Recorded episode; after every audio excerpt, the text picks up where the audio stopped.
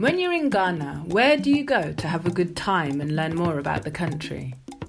Find Ghana is an AKADi magazine platform that invites people who live or are visiting Ghana to share events and their experiences of places they've been to. In this Find Ghana series, we speak to Nii Anang, who went to Busua in the Western region and visited three tourist sites there. The Western region's capital city is twinned and called Sekondi Takoradi and has also attracted the nickname Oil City because at Cape Three Points, one of the places Nii visited, commercial quantities of crude oil was found. Listen to Nii as he talks about visiting the Bisa Abrewa Museum, Fort Metal Cross, and of course, Cape Three Points. So, on the 2nd of July, I am back on a journey to the Western region Busua to be precise, for a weekend getaway. And I decided to visit some places in the Western region as well. My first stop in the Western region was the Bisa Abrewa Museum, which is a Pan African museum whereby they showcase our culture and Africa as a whole. It was an interesting museum. I got to see a lot of great heroes of Ghana that we've not really been told about. And some part of the stories that we've heard that was not complete, I got, I got the chance to hear about them as well. I didn't know there was a chief who was part of Yaa Asantewaa when he was fighting the British, but we hardly get to even hear of him. And I got I had the opportunity to see the stuff he wore to the war even though he died on the battlefield. And I, I got the opportunity to, to also see a hundred and two year old bed and over a hundred years old cloth that was donated to the museum and also learned about some great African leaders as well too at the museum. And yeah, it was a, it was an interesting fact and getting to know more things about our history and our cultures as a whole. So yeah, my first day I spent it at the Bisa Abrewa Museum, and it, it was it was a beautiful experience. In this section, Nii tells us why death is so closely linked to the fort.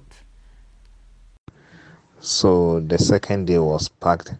That was the la- that was my last day as well too. I first started my day by going to the Fort Metal Cross, which is located at Dixcove. It's a fishing community the tour guide ushered us in, welcomed us, and gave us a brief history about the fort, where it was built, and who gave them the land to build over there. So, apparently, where the fort was built was a cemetery, and that's where the British chose to build the fort.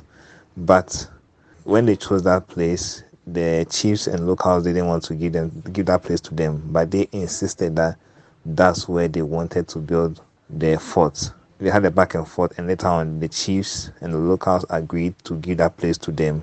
So they had to clear the cemetery, fill up the place, and give it to them. But after they agreed to give the place to them, they were like they had to go and prepare and come and start building.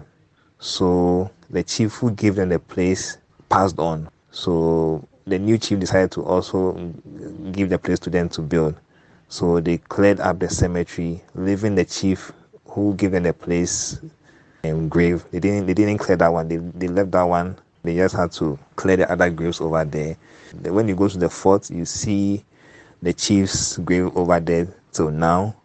And when they finished building the, the fort, they had to pour some libation, do some rituals before they could move in. So they brought a young girl who was 16 years of age, and according to the tour guide, the girl was a virgin. They needed to bring a virgin who is like 16 years of age so that they'll use her to perform the rites. And they buried her alive with jewelries. They buried her alive, alive with gold and all that in the fort. So, so now when you go, where she was buried is also there, and they will show you where it is. It's in the center of the fort, and it's also there for you to see. So after that, we had opportunity to go around the fort, take pictures, and then embarked on our second journey before coming to Accra, which was to go to Cape Three Point. And interestingly, when we're going to Cape Three Point, we have to drive through the forest and then drive through rubber plantations and all that. It was it was a bit challenging because it had rain and we had to drive carefully because if you don't take care, you might get stuck. We got there a bit late, but it was still worth it because it was it was a, it was a new experience to all of us. Yeah, so we got to Cape Three Points. Cape Three Points is the bottommost part of Ghana, and you also get to see how clean that place is. Very serene as well. MK Three Point is where the lighthouse is, which directs ships when they are coming. So where the Cape Three Point is, it's not a place where ships can dock because of the rocky nature of that place, and people can swim over there as well too. So Cape Three Point was also interesting. And then apparently eh, they had two lighthouses, the first one and the second one. The first lighthouse was built in 1875, which had broken down, so it's not it's not in use anymore. And the second one was built in 1925, so right now they're using the second directions now. Yeah, that was how my my visit to the Western region was like, and it was very interesting. And I wish everybody could visit that place if you have the chance. It's, it's worth it. Are you living in or visiting Ghana?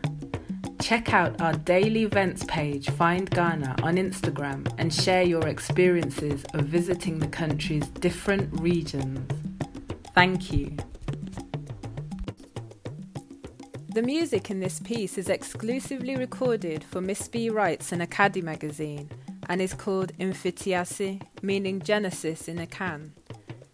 It is composed by percussionist Eric Owusu, aka King Owusu, in collaboration with producer Nir Tom Sabag.